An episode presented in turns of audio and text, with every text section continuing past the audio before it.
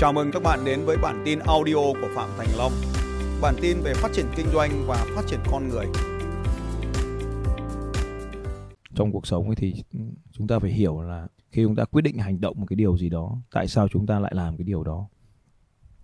Thì hầu hết chúng ta hiểu rằng là khi chúng ta làm một cái điều gì đó là bởi vì cái nhu cầu nó dẫn dắt cái hành vi. Thế thì nếu mà bây giờ mình hỏi chuyện ấy thì là thường thì là khi mình nói chuyện ấy thì mình là người ngoài thì mình sẽ bao giờ cũng tỉnh táo hơn. Thế ở đây chúng ta hiểu rằng là nó có mấy cái mối quan tâm như thế này hay là các cái nhu cầu như thế này. Cái nhu cầu đầu tiên là nhu cầu sống. Nhu cầu sống tức là có thể là ăn, uống, ngủ, nghỉ. Cũng có thể là các cái nhu cầu khác như là làm tình. Cái nhu cầu khác nữa là nhu cầu tiền bạc. Chúng ta làm hoặc không làm một cái việc gì đó là bởi vì tiền bạc. Cái nhu cầu thứ ba của con người đó là cái nhu cầu được yêu thương, được kết nối, được thuộc về. Chúng ta làm hoặc không làm cái điều gì đó là bởi vì mong muốn được kết nối với nhau, được thuộc về nhau, được yêu thương. Và chúng ta làm hoặc không làm điều gì đó bởi vì chúng ta sợ bị cô đơn, sợ bị cô lập, sợ bị mất kết nối, sợ không được yêu thương. Cái nhu cầu thứ tư là nhu cầu danh vọng. Được mình là duy nhất, là số một, là độc đáo, là khác biệt so với mọi người.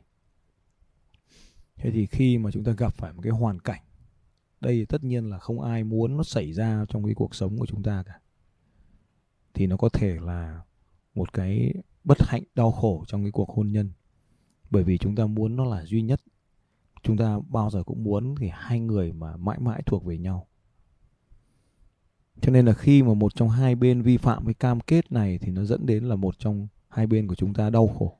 Đau khổ là vì cái nhu cầu của chúng ta bị xâm phạm. Đau khổ là bởi vì mình mất đi cái nhu cầu sống. Ví dụ như có thể vì ngoại tình mà cái quan hệ vợ chồng nó sẽ giảm đi. Đau khổ vì ảnh hưởng đến tiền bạc. Tiền chung của hai vợ chồng mang chia bớt cho bên kia. Đau khổ vì không được yêu thương, không được vỗ về, không được chia sẻ. Vì cái tình cảm bị san sẻ sang cho người kia. Đau khổ là bởi vì cái danh vọng của mình bị xâm hại. Hóa ra là mình kém hơn nó à? Hóa ra là mình xấu hơn nó à? Hóa ra là mình già hơn nó à? Đấy thì đấy là bốn cái nhu cầu cơ bản trong cái tình huống này.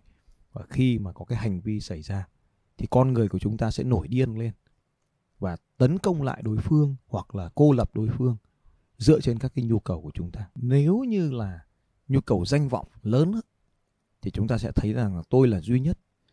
Giờ anh vi phạm cam kết nên anh sẽ xâm hạm đến danh tiếng của tôi, nên thà không có anh còn hơn.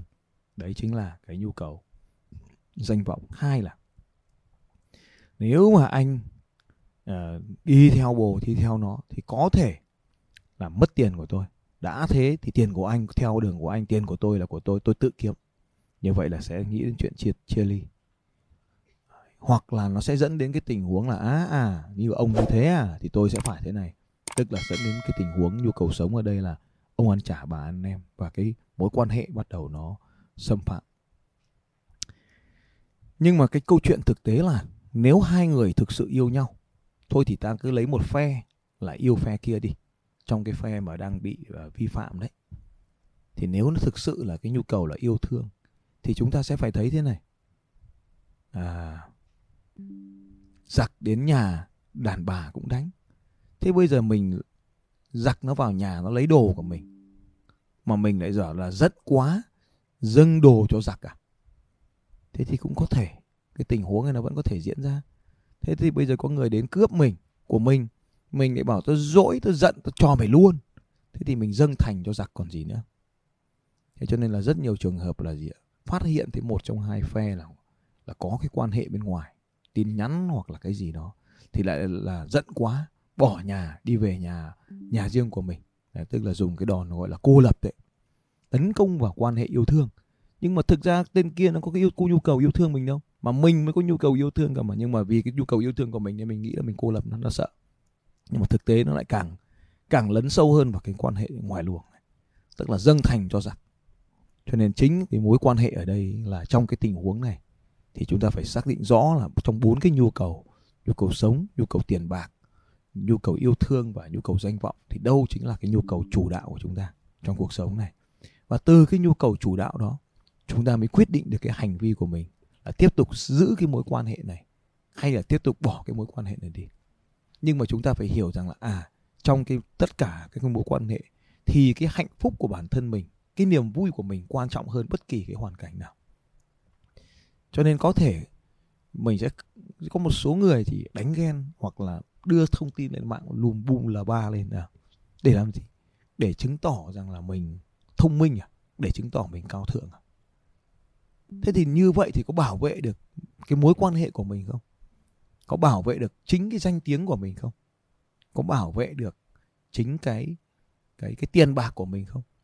Thế cho nên ở đây, trong tất cả những cái tình huống này, dù là phát hiện quan hệ ngoài luồng thì bạn có thể là ly hôn hoặc không ly hôn, nhưng mà mình vẫn phải xác định rõ cái nhu cầu của mình, từ đó ra những quyết định hành động cho nó phù hợp. Xác định là nhu cầu sống, là vẫn còn muốn cái quan hệ này thì giữ nó lại.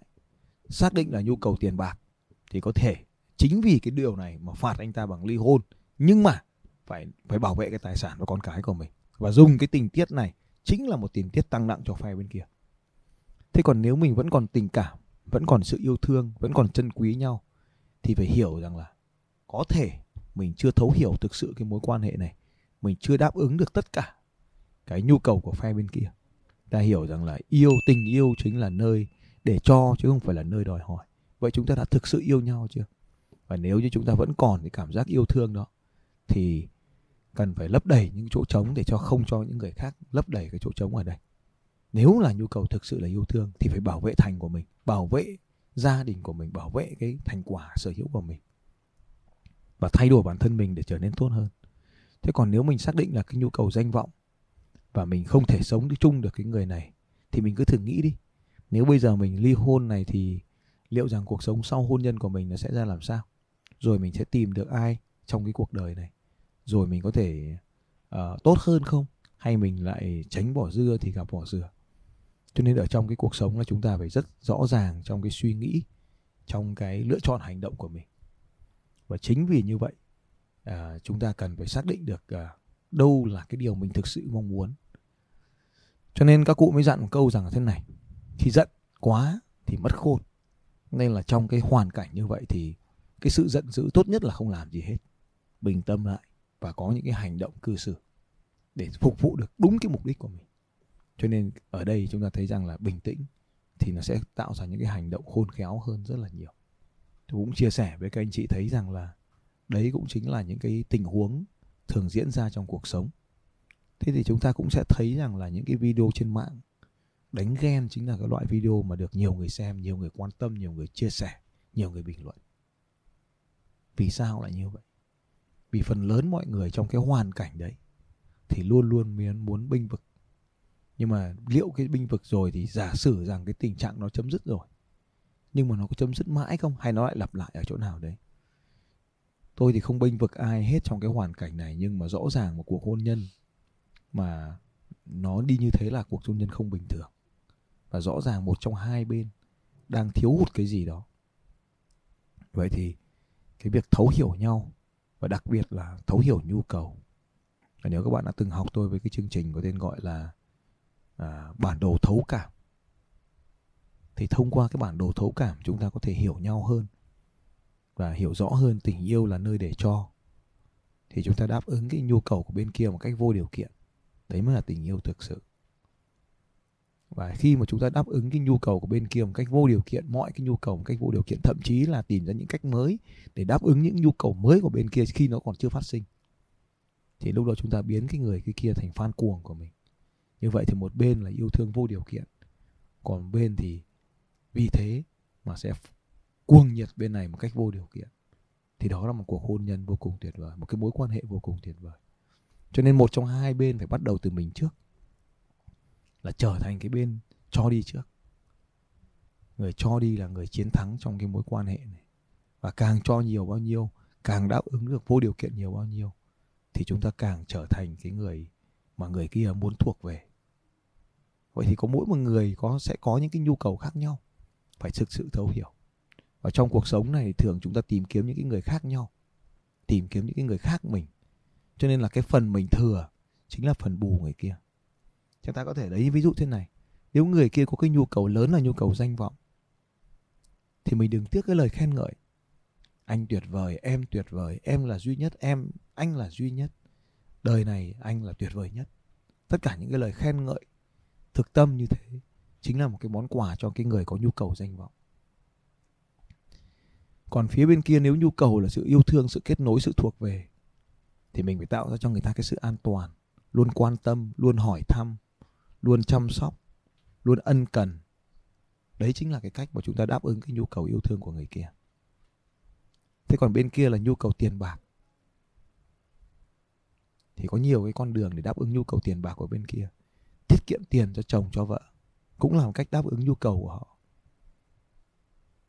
Nỗ lực thêm thu nhập rồi chia sẻ cái thu nhập đó trong cái gia đình thì đó cũng là đáp ứng nhu cầu tiền bạc. Như vậy có hai con đường, tăng thu và giảm chi. Cho nên chúng ta mới nghe câu chuyện lòng đấy, lòng dưa 30.000 thôi. Cái chữ thôi cuối cùng đó là một cái từ đắt giá trong cái mối quan hệ này. Ít lòng thôi, chữ thôi đó chính là cái sự đắt giá trong cái mối quan hệ này. Vì có thể nhu cầu của người ta là tiền bạc và mình tiết kiệm tiền cho người ta thì nó là thể hiện cái sự yêu thương. Cho nên ở đây trong cái cuộc sống này, khi mà chúng ta thấu hiểu cái nhu cầu bên kia thì đấy là cách mà chúng ta đang phát triển cái con người của chúng ta. Và khi mà chúng ta thấu hiểu cái con người của chúng ta thì chúng ta sẽ bước vào một mối quan hệ bền vững hơn, chất lượng hơn và hạnh phúc hơn, đầy đủ hơn. Thế trong quan hệ với khách hàng thì cũng vậy thôi. Lướt qua một cái, thấu hiểu nhu cầu của khách hàng, chúng ta đáp ứng cái nhu cầu của họ. Những người thích nhu cầu sống thì chúng ta mời kẹo, mời nước, mời bia. Những người thích nhu cầu tiền bạc thì chỉ cho họ thấy chúng ta tiết kiệm tiền cho họ như thế nào, chúng ta có thể giúp họ có đạt những lợi ích gì. Những người yêu thương kết nối, hãy tỏ ra quan tâm sâu sắc đến cuộc sống của họ, đến cuộc đời của họ, đến cá nhân họ. Vỗ về, an ủi, kết nối, chuyện trò, lắng nghe. Còn đối với những người có nhu cầu danh vọng thì khen ngợi, dành cho họ những cái món quà độc đáo, riêng biệt. Những cái thứ gì đó như là lối đi riêng biệt. Đấy, cái gì đó, những cái lời khen ngợi, những cái vinh danh đặc biệt thì đáp ứng những cái nhu cầu đó. Tất cả những cái sự thấu hiểu như vậy thì làm cho cái cuộc sống của chúng ta, bản thân mình nó cũng hạnh phúc hơn, bởi vì chúng ta đang thu hút bên cạnh mình những con người hạnh phúc hơn. Nếu mà cái người mà trong cái mối quan hệ mà chúng ta vẫn còn yêu nhau, tức là mục đích của hôn nhân vẫn còn được, thì thậm chí ra tòa rồi mình vẫn có thể cứu vãn được cuộc hôn nhân. Thế nhưng mà cả hai bên đều không muốn duy trì cuộc hôn nhân nữa thì giải thoát cho nhau thì chính là cái điều tốt nhất. Còn sau này có điều kiện mà vẫn lại muốn kết nối lại với nhau thì kết nối lại với nhau. Nên là giải phóng cho nhau cũng là một cách làm cho bản thân mình được bình an hơn. Thì trong cái cuộc sống của chúng ta, mỗi người sẽ có những cái nhu cầu khác nhau, sẽ quan tâm tới những cái điều khác nhau. Và cái cuộc sống hôn nhân ấy, nó là một cái nền tảng. Các cụ mới dạy là giàu vì bạn, sang vì vợ, nó là như vậy. Cho nên là chúng ta bước vào một cuộc hôn nhân ấy, thì chúng ta có rất là nhiều cái mong muốn. Cho nên là nói vui vậy, vợ chồng là trang sức của nhau. Cho nên nó vẫn cần phải có được những cái thấu hiểu nhau, hỗ trợ nhau, tương tác với nhau. Không nói trước được, cũng chẳng biết lúc nào cái việc đấy nó có thể xảy ra với mình. Cho nên là bản thân mỗi một người chúng ta thì luôn nhớ đến cái điều này. Là nếu nó xảy ra một cái điều gì đó bất như ý, nó không như mình mong muốn, thì mình phải rất là bình tĩnh để xem xét cái hoàn cảnh, để mình không có những cái quyết định nóng vội. Hoặc là mình ra những quyết định tỉnh táo thì lúc đó mình sẽ làm cho cái tình huống nó trở nên tốt đẹp hơn với mình. Trong cái sai lầm về cuộc sống ấy thì có 3 cái điều mà phụ nữ nên tránh. Để mình hiểu hơn về người đàn ông. Nếu chồng của mình, người yêu của mình mà mang cái tính nam mạnh mẽ thì cái đầu tiên đó là anh ta muốn được tự do. Thì mình tránh cái kiểm soát. Ví dụ như là ông đang ở đâu, bà đang ở đâu, về ngay vào việc nào, đi đâu từ sáng đến giờ, lại nhậu à, vân vân, đi với thằng nào con nào, đại loại ý thế. Thì những cái câu hỏi kiểm soát như vậy nó làm cho cái người đàn ông cảm thấy mất tự do. Và đấy cũng chính là một trong những cái nguyên nhân làm đổ vỡ các cái mối quan hệ. Thay vì kiểm soát, hãy học cách quan tâm. Chính cái sự quan tâm thì Người ta gọi là lạt mềm buộc chặt mới trói chặt được người đàn ông của mình. Cái điều thứ hai là phải chia sẻ, nói chuyện. Cái nhiều phụ nữ là nghĩ ở trong đầu, xong đóng mình, xong không bao giờ nói ra, xong bắt người đàn ông phải hiểu cái điều trong đầu mình nghĩ. Nhưng đàn ông họ đơn giản, nói sao họ hiểu vậy, không nói là không hiểu. Nên cho nên là mình muốn được thấu hiểu, muốn được thông cảm, muốn được sẻ chia, thì mình phải nói cho người đàn ông của mình biết là mình đang muốn gì, đang nghĩ gì trong đầu. Mà nói đơn giản, nói ngắn gọn, nói thẳng vào vấn đề thì đàn ông họ mới dành thời gian quan tâm. Mình nói dài thì họ bỏ qua mất. Còn đối với người đàn ông khi mà thấu hiểu phụ nữ thì nó có mấy cái. Đầu tiên là phụ nữ họ muốn cảm thấy an toàn. Bên cạnh cái người đàn ông họ phải cảm thấy an toàn. An toàn thì có nhiều cái nghĩa. Cái nghĩa đầu tiên đó là chính là cái nghĩa mà chở che, trở thành một cái chỗ dựa vững chắc về mặt tinh thần, về mặt vật chất, về mặt thể chất. Nó phải mạnh mẽ. Đàn ông mà ẻo lả quá thì sẽ khó. Cho nên nó vẫn phải có những cái sự mạnh mẽ, thẳng cứng, quyết liệt. Đấy chính là những cái điều mà tạo ra những sự yên tâm cho phụ nữ. Cái điều thứ hai là phải biết lắng nghe. Đôi khi mình dành cái thời gian mình không nói gì cả, bên kia nói nhưng mình lại không nghe. Tai này nó trôi qua tai kia mất. Cho nên là phải cố gắng lắng nghe. Và bản chất của phụ nữ thì người ta sợ mình không hiểu nên có khi là người ta lại nói dài. Nói dài thì mình cố gắng mình phải chắt lọc. Tôi cũng chia sẻ với các anh chị em là mấy cái mẹo vặt cuộc sống như vậy. Mong rằng là ai mà rơi vào cái hoàn cảnh như vậy thì có thể giải quyết được là cái việc là cuộc sống của mình trở nên êm đẹp hơn. Mong rằng là ai đó trong cuộc sống này có thể giúp các bạn. Chia sẻ của tôi ngày hôm nay có thể giúp các bạn trong những cái hoàn cảnh đặc biệt nào đó. Chẳng may mà rơi vào những hoàn cảnh đặc biệt nào đó của hôn nhân thì có thể bình tĩnh để xem xét cái vấn đề. Còn ly hôn thì nó chỉ là biện pháp cuối cùng, chưa chắc đã là một cái lựa chọn tốt trong cái hoàn cảnh này. Và hãy luôn nhớ cái câu hàm ý của tôi là giặc đến nhà đàn bà cũng đánh, chứ đừng giặc đến nhà chúng ta lại dâng thành cho giặc. Mong anh em hiểu cái nghĩa bóng của câu chuyện để áp dụng vào cái cuộc sống của mình cho nó được tốt hơn. Bình tĩnh là bao lâu cũng được. Bình tĩnh đó là khi mà chúng ta hiểu rõ mình đang muốn gì và quyết định này có đáp ứng được cái điều mong muốn của chúng ta hay không. Xin chào các bạn và hẹn gặp lại các bạn vào bản tin audio tiếp theo của Phạm Thành Long vào 6 giờ sáng mai.